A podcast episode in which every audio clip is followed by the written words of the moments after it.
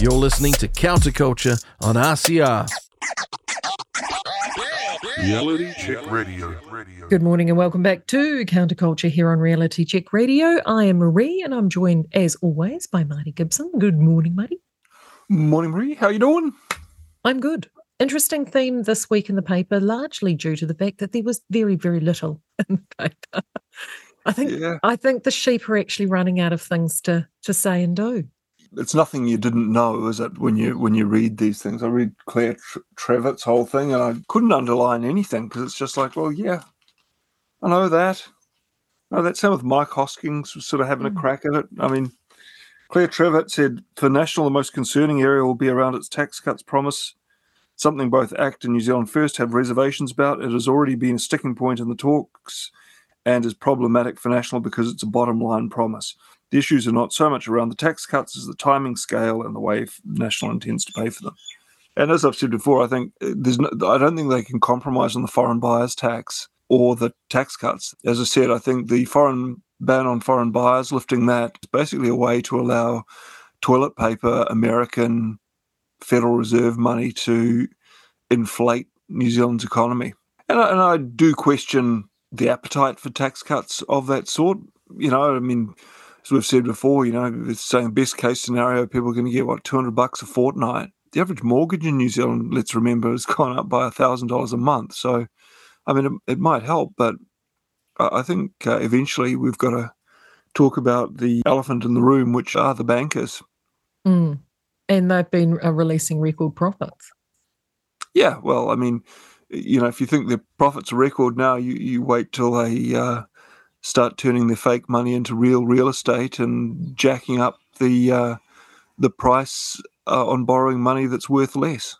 Here's the interesting thing. I, I did hear a stat yesterday, and it was around. I think there was um, one of the surveys had just been released. Anyway, the out of the, a million mortgage holders, I think in New Zealand, it was something along the lines that only two thousand were at that point where they were at extreme hardship in meeting their mortgage, which is a much much smaller number than they were Yeah. expecting.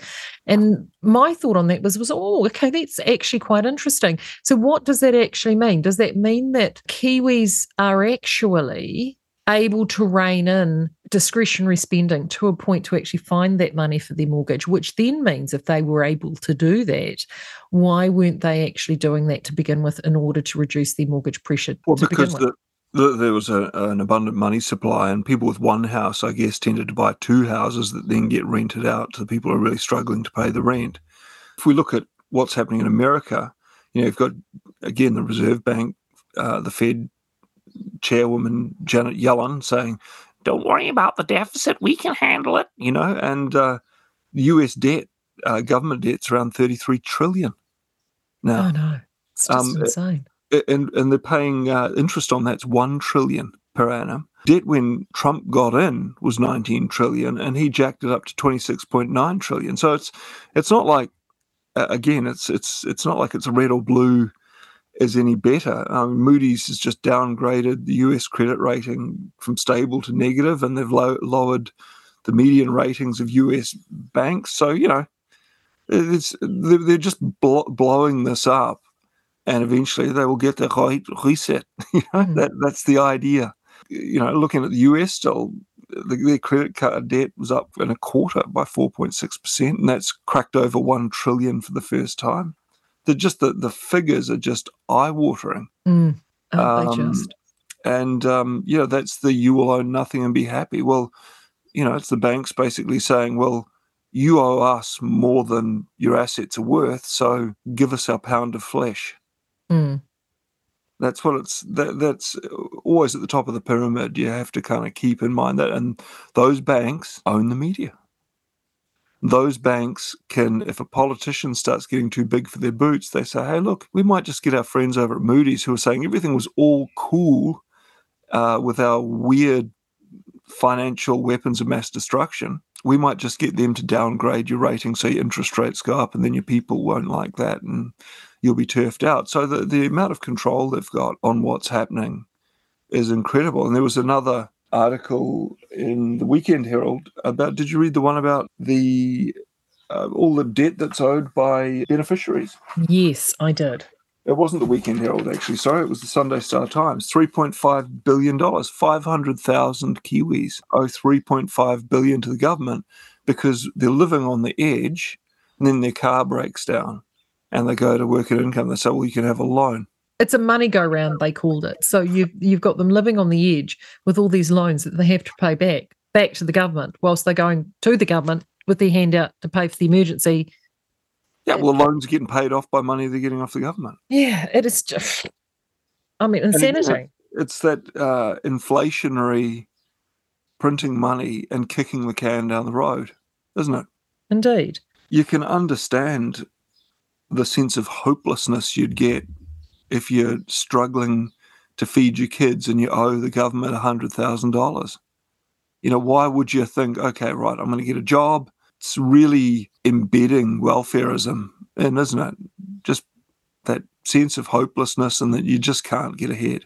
Yeah, and because you know, and there's oh, there are just there are so many dynamics at play here, and yeah, and all you're doing is creating a debt spiral and a debt trap. So, so if they are wanting to try and move themselves out of that, whether it be with work, because that's the other side of it. If you're drawing a benefit, they punish you for, for working. You know, like you can only work a certain level before your benefit is impinged. And a lot of the work that they can potentially get is either at the lower end of the income scale or it is uh, not necessarily on permanent contract and it's more casual. So then, in the hassle that you have to go through to sort of get the work, then you have to stop benefits and go through. And it's not easy. I, for the very first time, had to sort of enter into the system temporarily last year. To be fair, I know that they don't want it to be too easy, but when you make it difficult not only to get into the system, but also difficult for people to transition themselves out of the system. So, therefore, they just decide to maintain themselves in the status quo. Well, how are you go? How's that good for aspiration? How's that good for driving people out of poverty by wanting to inspire to do more? Because it's just what, easier to stay put. I know I sent it to you. I know your husband listened to it, but that um, interview Cameron Slater did with John Banks was was really powerful. I thought, you know, and I, I didn't realize what a an awful childhood, awful he childhood he had. And you yeah. know, the, there was that moment when he when he said, you know, I know what it's like to get the shit beaten out of me because I've pissed the bed every morning. You piss the bed if your adrenaline is sky high because you've been beaten I think that guy's a national treasure. And then, you know, in a lot of his interviews, he said how unappreciated he feels as an older white man. He said that with um, Leighton Smith a month but, or so ago. Yeah, his story is one of escaping that kind of grinding poverty. And while I was listening to that, it occurred to me, you know how there's there's a lot of talk about, oh, we should dock beneficiaries whose kids aren't going to school. Uh, the thought occurred to me, you know what we should do is pay them more if they do go to school. We should pay them more if they do stay out of trouble, if they've been in trouble. So rather than punitive, it, it's rewarding. And, and again, it's it's that let's give you a bit of bit, bit of carrot rather than stick. often all those people have known as a stick, and it's not an excuse; it's an explanation. Well, I yeah. certainly would encourage people if you've not heard that interview on the crunch with Cam and John Banks, it is definitely a must listen, even if it's just to the point that Cam's nickname was quite openly revealed by John Banks. And well, I, I, I, referred to him as Whale subsequently, said, Oh, no, it's Whale. he uh, did. I don't think John referred to Cam as Cam once. It was, yeah, Whale. Whale. whale it's amazing. There's a lot of people like that. Have people got all sorts of preconceptions about. I had a, I guess I had a bit of a preconception about John Banks in, in a sense, and a lot, a lot of people do about uh, Cameron Slater. It's always worth a listen. And as mm. I've said before, it's a best political journalism in New Zealand right now, and it receives zero funding from the government. I don't think that's a coincidence. And I think one of the things for me with that interview too is Banks talked about aspiration. He talked about you know where he came from. He talked about um, the work he does now in terms of giving back to the community, the importance for him that faith played. Well, you and, know the the thing that he said that just I th- I think is the most incredible uh, thing he said. If you when when his charter school in Whangarei was operating before Chris Hipkins came in and shut it down on the first day they were in power, He said if you went into a secondary school in Whangarei and asked the principal how many of your Māori and Pacific Island children do you expect to pass School C this year, I'm sure it's called something else now, they'd say oh, about 40%. And if you went if you went to my school and asked them, you know, what what percentage do you, do you think will pass, the principal would say, well, 96%, and I hope to get it to 100% next year again, this really cuts to the heart of you. You've got Maori leaders who are all ready to have protests five to ten times bigger than the Springbok tours if we start looking at the principles of the treaty, although they always conflate it and tell their um, low information followers that it's the treaty itself which is terrible. And I noticed even one of the editorials did that as well, which I thought was was shameful. It was disingenuous, yeah. Yeah, yeah. But they won't do that for the terrible results that kids are getting in education that dooms them to a life of being low information and subject to the whims of leaders mm. like the people who don't care about it.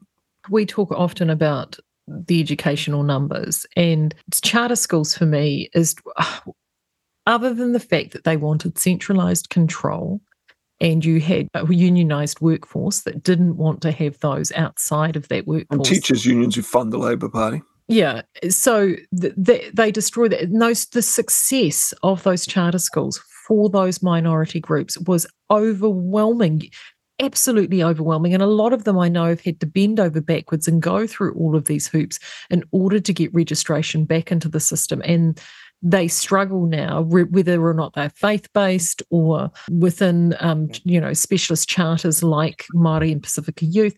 That you know they really do struggle to get what to achieve what they were achieving before, and also, and again, education and prisons. You know, I can't see why. And again, someone, if you know this differently and this is happening and I'm not aware of it, but I just look at where we're at with that, the, the number of programs that are, have been slashed in six years in prison. So, mm. you know, we're locking them up and they're not getting the support that they need. And I'd love to see lack of education often lands these people in prison. Well, then you've got a captive audience. Let's get them tooled up with the smarts that they need to hopefully turn a corner. And that's not even happening. And we've got the facilities to do it. Te Kura exists. The correspondence school is there. Um, yep. I just love to see that born. It does the the will, the desire, just doesn't seem to be. Governments love anything that makes people demand less freedom and more government. Mm, I know. And so you know that that doesn't satisfy either of those criteria: educating prisoners and getting them out of the system. It doesn't satisfy either of those criteria: getting beneficiaries off benefits. No, no, it doesn't. And this has been the thing. Like both the one observation that both you and I had with the papers, particularly on the weekend, is just the lack of real estate on anything reasonable mm. um, was quite dis- discerning. But there was some really good independent stuff. And one thing that you shared with me yesterday, which uh, I agreed with you fully, and it was actually in um, E-Tangata. Yeah. And, and, and this, this segue, segues into this, and it's called A Kōrero with David Seymour by Dale Husband. And it was interviewing David Seymour, you know, obviously through a Māori lens it was excellent. And I'm really pleased that they published this because it showed another side of Seymour. But see, he brought up, you know, the elements of charter schools and he brought up some really interesting points on the treaty. Well, again, it's the first time that I've seen it represented that clearly. Yeah, you've still got those editorials. Yeah, talking about, well, he wants to have a referendum on the treaty and it's it's like it's it's not a referendum on the treaty; it's on the principles of the treaty. Mm. And I think the, uh, the the question was, how do you feel about people who say you want to rewrite the treaty and who are angry that you want to dismantle Maori initiatives, including Te Aka Whaiora, to the point of questioning your Maoriness? He says, well, it's mainly disappointing because when people make those personal attacks and spread misinformation about my position, they're really saying they don't want to have a rational debate about the future. You might ask yourself, if you don't want to have a rational debate about the future, well, why are you in politics? The whole point of politics is that it's a meeting to exchange ideas and find a way forward. But what you've got is a group of people who, in effect, say, No, I don't want to debate the merits of your idea. I just want to attack you personally. There's something else he said. It says, you're being criticised for suggesting now that we have a referendum on the Treaty of Waitangi. What's your response? Well, a lot of critics haven't taken the time to understand what we're proposing. The treaty will never go away and it will always say exactly what it says. What we're suggesting is simply that Parliament should define the principles of the treaty. I think Parliament should define them, and I think that everybody should be involved in signing off what they mean.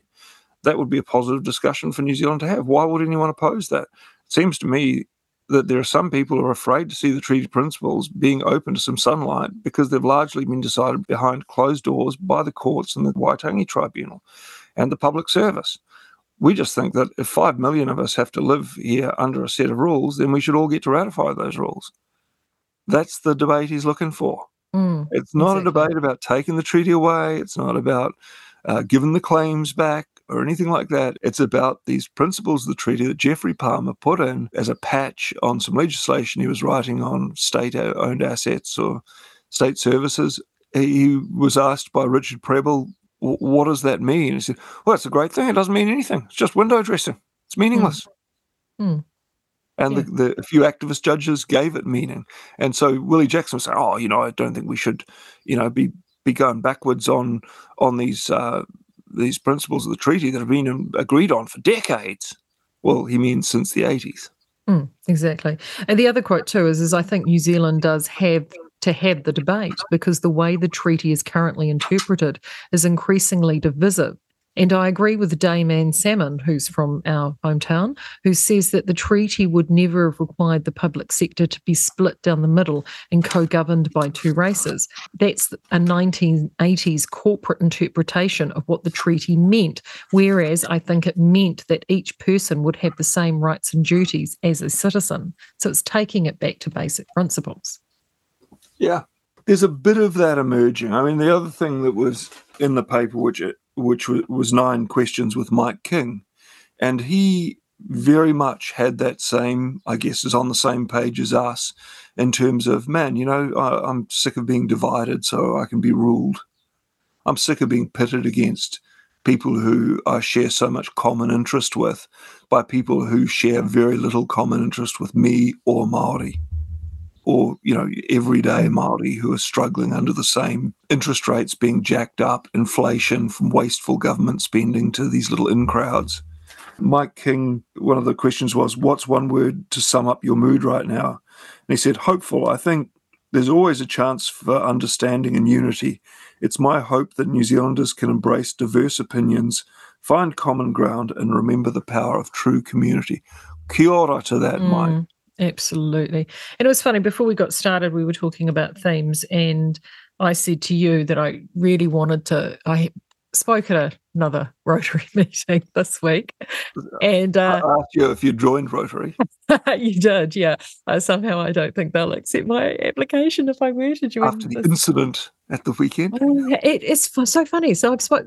I mean, I've spoken to two clubs in the last few months, and the first one was so different. Two different groups, and one was, to be fair, the first group were a bit younger, closer to my age, whereas the second group was certainly much much older, and it was really fascinating to see where just even the difference, probably an average age would have been about a decade, maybe 15 years, where you have a group of New Zealanders who are predominantly retired. They've got their lives exactly where they want them, where they they're, they're, happy, they're comfortable, they're you know living in those golden years. And the last thing they want to do is be confronted by uh, stark truths of what's going on. And uh, certainly, it was it was something that I you know really did rattle me. I had to I've had to sort of reflect on it for a couple of days. But the positive thing around that is it it's about and I did say to them, I said we've got to take everything back to those basic principles. Whilst a lot of us wildly disagreed on things, and there was someone that very strongly disagreed on my point of view. Let's look at those commonalities. Let's take those things back to what we all agree on, regardless of where we sit politically and ideologically. And I think that's what we're missing. That's Yeah. what we're missing because that discourse is never allowed to occur. Yeah, exactly. Oh, you didn't point your finger at them, uh, use my slur. No, I when did I was not. young, we had better old people. No, I didn't. And I tried, I worked very, very hard to try and stay quite measured because I didn't want to get angry or confrontational. Some had very good questions and probing, and sort of there were gentle sort of pushbacks, but discussion, which is brilliant. That's the entire point. The talk primarily was around why reality check radio was created and what I talk about in terms of culture and what is woke. And a number of them pushed back on my definition of woke, believing that they themselves were woke because, like, one held held very strong Christian values. So, therefore, because they have those values and then have a strong moral compass in terms of social issues and community, therefore, that made them woke, which is actually just delightful in its naivete. Yeah. But these are good people. These are good people. And I think that they found it sort of quite confronting that when I say to them, this was created because these discussions are not happening anywhere else. And the and and I know that they're not happening because of their belief and definition of what something is, right down, right down to somebody absolutely insisting that all of this woke behaviour and cancel culture certainly doesn't exist and it didn't come from the universities because that's where they preside and work and they have not experienced that themselves. Well, Bill Burr was hilarious about that. Did you see his Saturday Night Live monologue where he said it was originally about black people and, you know, some of the injustices they'd suffered. At least it was for about five minutes before women slipped their Gucci booted foot over the fence and made it all about them. That's ah, why it's important. So that, oh, my heated seat, my SUV. Oh, ah, no. Yeah, it's um that was it was really really interesting. And so looking at the themes and just looking at some of the stuff that's in the paper like you know even the the negotiations, the coalition negotiations. I mean the media are literally milking mice on this and sort of like whining. There's almost this element of whining. Oh, it's taking so long and oh, we make expecting their food at a certain time. The, the interesting thing that I've noticed more and more is the left will characterize the right or capitalism broadly by its worst characteristics and faults, whereas they see themselves in this pristine theoretical kind of light, absolutely devoid of gulags and mass starvation and uh, thought control and oppressive sameness. One of the themes from the chat and the Q and A that I had at the at the meeting the other night was fear of free speech and having these open discussions, like a, a, a genuine fear. It's a pity because I read this um, the day after, and I so wish I'd read it before I'd gone to do it. Um, and it's from Graham Adams. It was actually originally in the platform, creds to the platform, but I picked it up on Bassett Brash and Hyde, and it's called Wakey Wakey Mainstream Media. And it says, and it opens with last week Newsroom's political editor, Jo Moir, seems surprised to discover that co governance and its various policy manifestations aren't popular.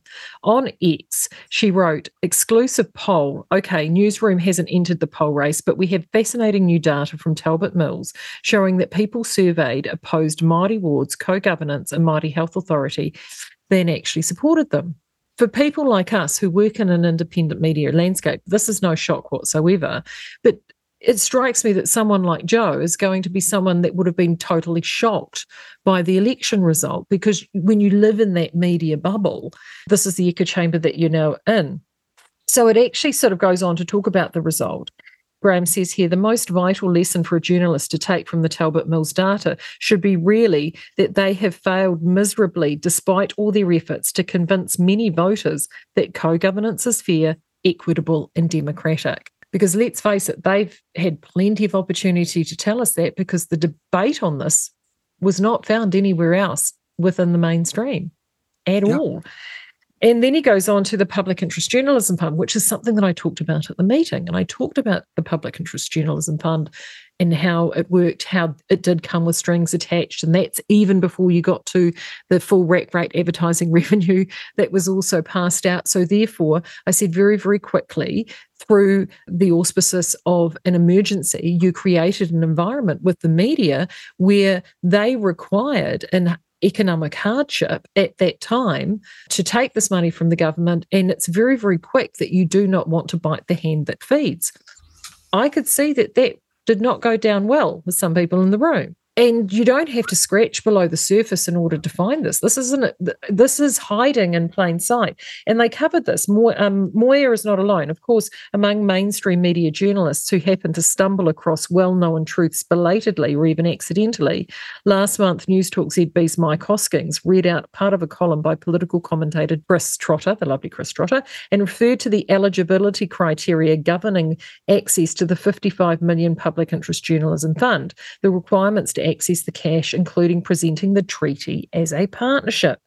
Some of Hosking's audience seemed shocked to discover that the PIJF cash had strings attached regarding the treaty. One listener tweeted, Did I hear Hosking's right this morning? As a condition of the 55 million Juno fund being paid, they have to sign up to a new interpretation of the Treaty of Waitangi. Please tell me I got this wrong so I can delete the tweet. No, you haven't gotten it wrong, and it's not just the treaty. Yeah.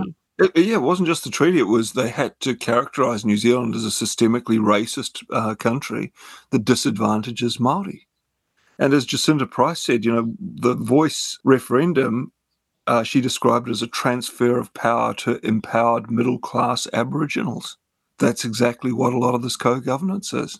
It's mm. a transfer of power to rent seeking, self interested Maori cliques who uh, feather their own nest. I was talking to a Maori leader. Um, I was trying to get get him uh, to come and talk to us. He's an old friend of mine. It's um, uh, had quite a few high-powered leadership roles and and is very active within his various uh, iwi and and uh, hapu.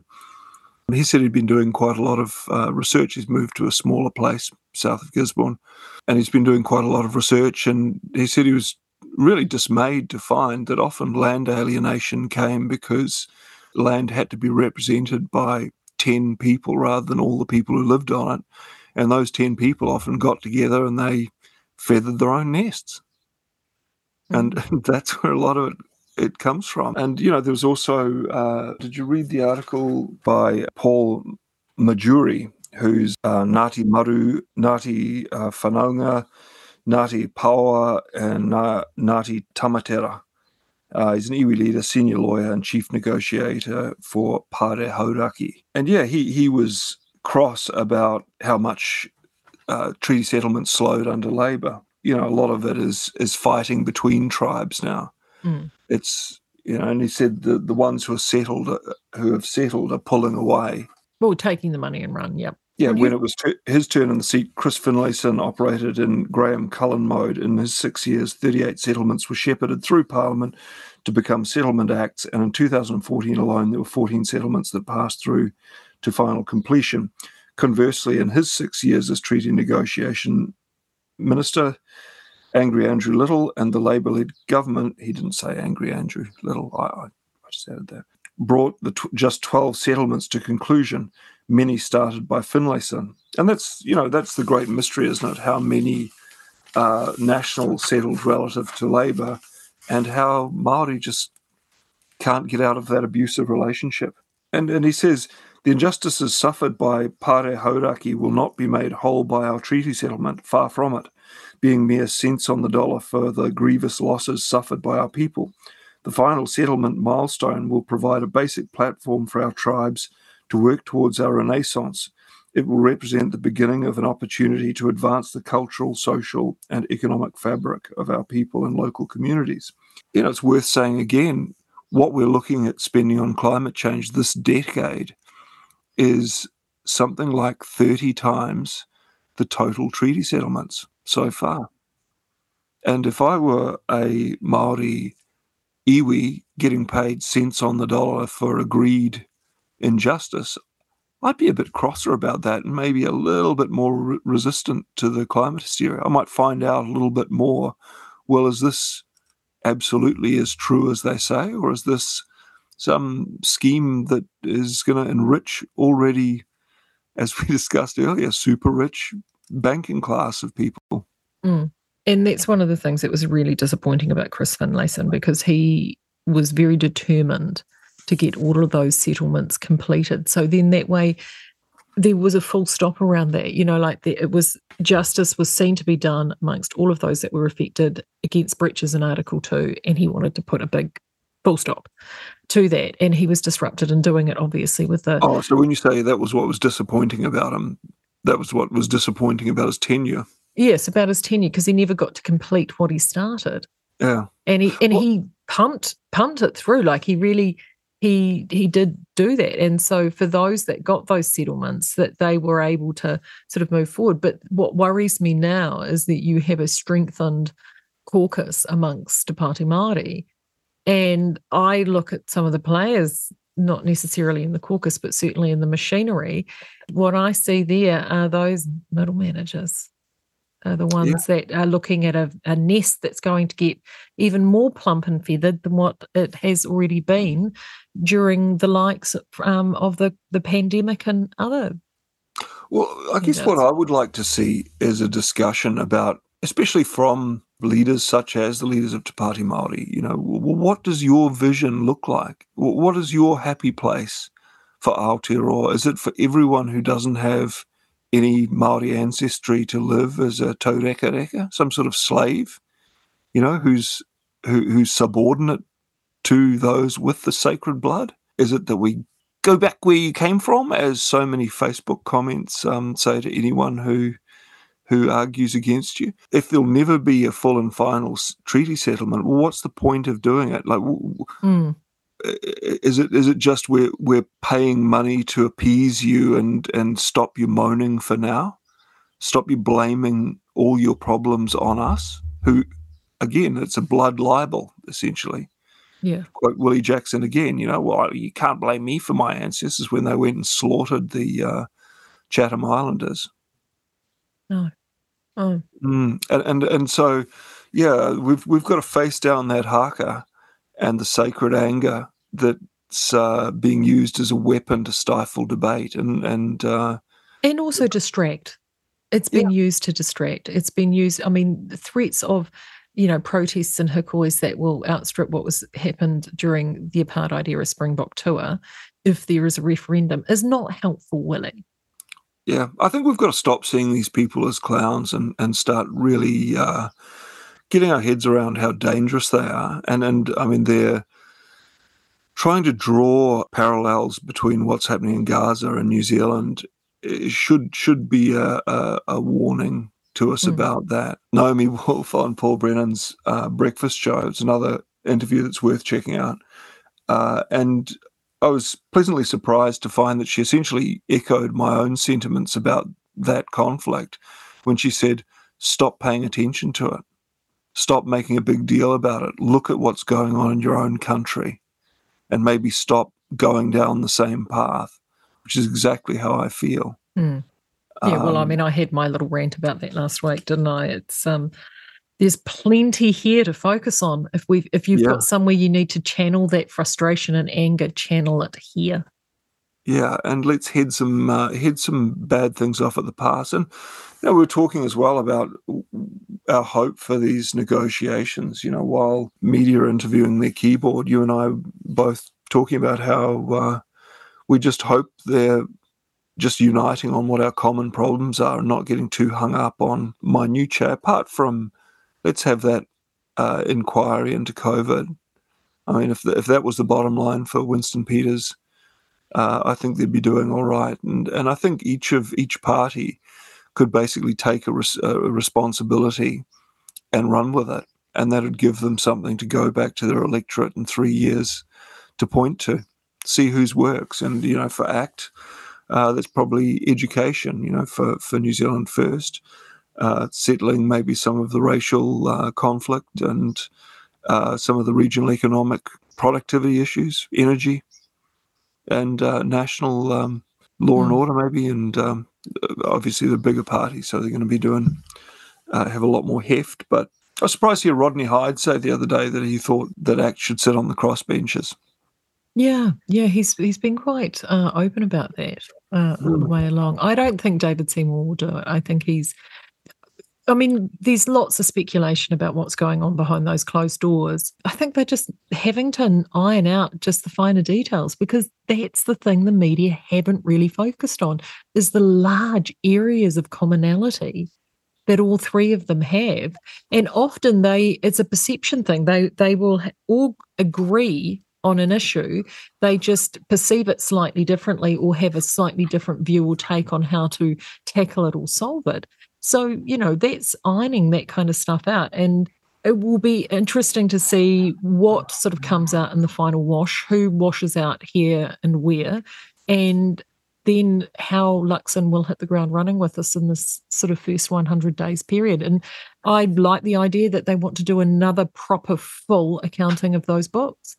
It's going to be unsettling for people to have a picture painted of the state the nation's in and how, how much has deteriorated over the past six years. Now, because everything Labor were able to point to has come at the cost of $100 billion of extra debt. You know, as I've said before, if you've got $100 billion of debt, you want to have a lot more to point to than what they have, and you want to have a lot less downside. We've got considerable downside. And mm. I think um, it's really important that the Mike Kings, the Maree Busckes, the Jacinta Price types, you know, we've got to get together and take the threat of the the radicals who would divide us and set us against each other, and we've got to reject that out of hand. Yeah. We've got to reject the continued uh, characterization of Labor as kind, just not very good at maths. Uh, so much of what they did was absolutely pernicious. Mm. And we need to concentrate on those things, those commonalities, and actually just you know just get out and start doing it. Um, I mean, um, you know, there's, there's, I'm seeing all sorts of little areas where the media is starting to just backtrack a little bit and and appear to be on. Yes, they're, they're, taking those first few skating steps backwards before they potentially do a pirouette and pivot yeah, the opposite they're like direction. Homer Simpson yeah. disappearing into the hedge. And, you know, there was an editorial on the Herald on Sunday, public health systems need fix. Um, we hear a lot from health providers about patient-centered care what this means, in essence, is that people who use health services should be treated in a way that respects their individual circumstances and helps them make genuinely well informed choices about their own well being. Consider the national health strategy adopted by Labor in July. It envisages a national health system with its users at the forefront, accessible, flexible, inclusive. Every patient would be treated as an expert in their own condition. Services would measure their performance on patients' experiences. Far too often, however, patients' experiences in our health systems fall short of these laudable ambitions. It's a pity, though, that they didn't follow that advice during the pandemic, isn't it? well, that's what I'm kind of hinting at here. Uh, and, uh, you know, having watched Andrew Bridgen's speech in the UK to a, parliament with 12, yeah. 12 MPs sitting in it, I think the, the challenge is that we don't fishtail. Mm. You know, we've got to make sure we don't overcorrect. As mm. much as I would like to see Nuremberg too, yeah, we have to make sure there's not an over overcorrection. An overcorrection, yeah. I and I have to admit, I mean, and I'm going to. Usually, I don't mention COVID, but I am going to because I la- actually laughed out loud at the uh, article in terms of this fifth wave. Michael Baker is very worried about a fifth wave of COVID. That guy. And uh, a little piece of data I got sent was so so what I'm referring to, and you and you have probably all seen the article. There's been a few, a little cluster of them last week, and it was in in regards to this fifth wave of COVID. And uh, Michael is suggesting, strongly suggesting, that if you're not up to date with your boosters, that you pop out and get one of those, and that uh, you may want to consider wearing um, masks in crowded environments and be very mindful of Christmas festivities because of this fifth wave of COVID. And I got a piece of data. Now, the data comes out of hospitalisation data via Te Whatu Ora, so it is government data. And it's new hospitalisations this week, October 31st to November 13, 2023. Of those hospitalisations for COVID, so this is in our fifth wave, people, in our fifth wave, there is uh, 79 hospitalisations. 70 of those 79 have had three or more jabs. Five have had two doses, four has had one dose, and there are no, no hospitalizations due to COVID from anyone who is unvaccinated.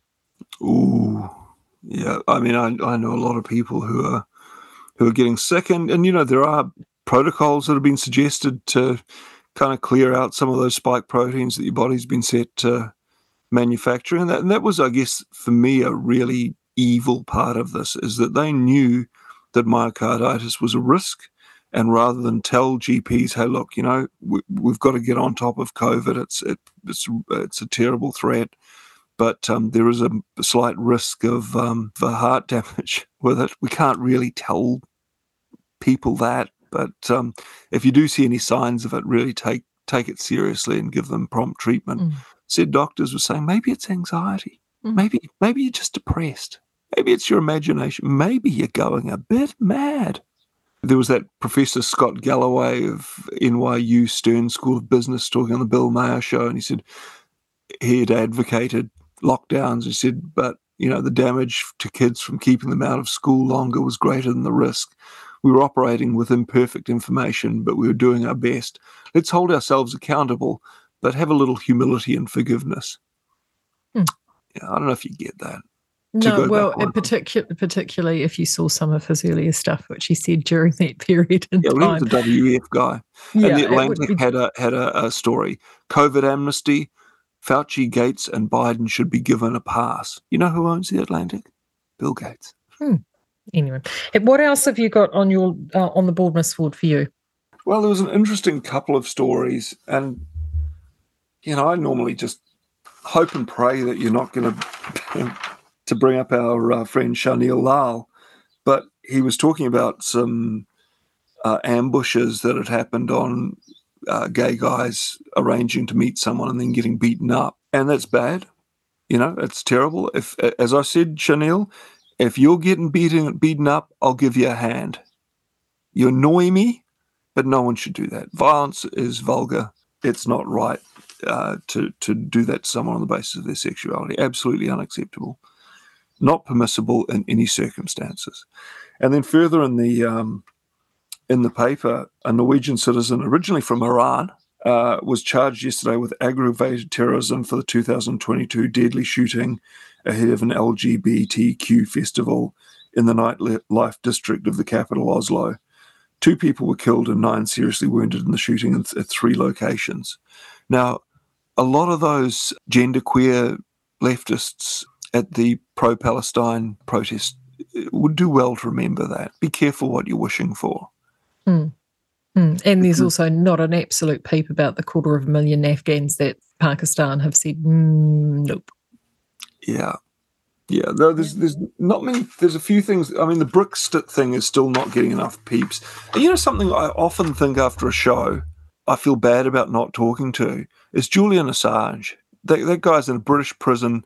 He's in solitary confinement 23 hours a day for embarrassing the US government. I think we probably should um, be a bit more outraged about that also. Mm. Well, the, on the good news front for me, because I do like to end on the good news front, we had Robbie Williams here over the weekend. I did not attend, but 50,000 people, 50,000 people over two nights uh, had perfect weather at the Mission concert. And I have to admit, I haven't seen Napier heaving with that many people for a really long time. And post Cyclone Gabrielle, it was certainly something that warmed the cockles of my heart. And so, to everyone who made the trip to see Robbie over the weekend, thank you so much. And hopefully, you got to see a slice of the bay that we're back and everything is, you know, moving forward. Yeah, it's it's all looking good here in the bay. And yesterday, the first cruise ship was in, so it's sort of I kind of beginning to get the summer vibe. Yeah, well, certainly there've been a few days which have been hot, which is you know it's summer. That's what exactly. happens. Well, thank you. There has hopefully next week we'll be able to talk about completed no, um, coalition negotiation. That would be good. But until then, uh, thank you so much, Marty, is joining me as you always do. And as we did say before, there are a couple of interviews we we think you should really check out this week that have been fantastic. Uh, as Marty said, Naomi Wolf with Paul Brennan, and also to on the Crunch, uh, John Banks with Cam Slater. Both of those, just go to the app, download it, Google Play Store or your App Store, whatever device you've got. Head to the page, whether it be breakfast or the crunch, and of course, counterculture. There's plenty of great information there.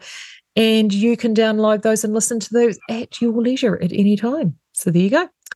Thanks, Marty. We'll do it all again next week. My pleasure. Thanks, Maree. Um, yep. Have a great week. You're listening to Counterculture on RCR. Reality Check Radio. Radio.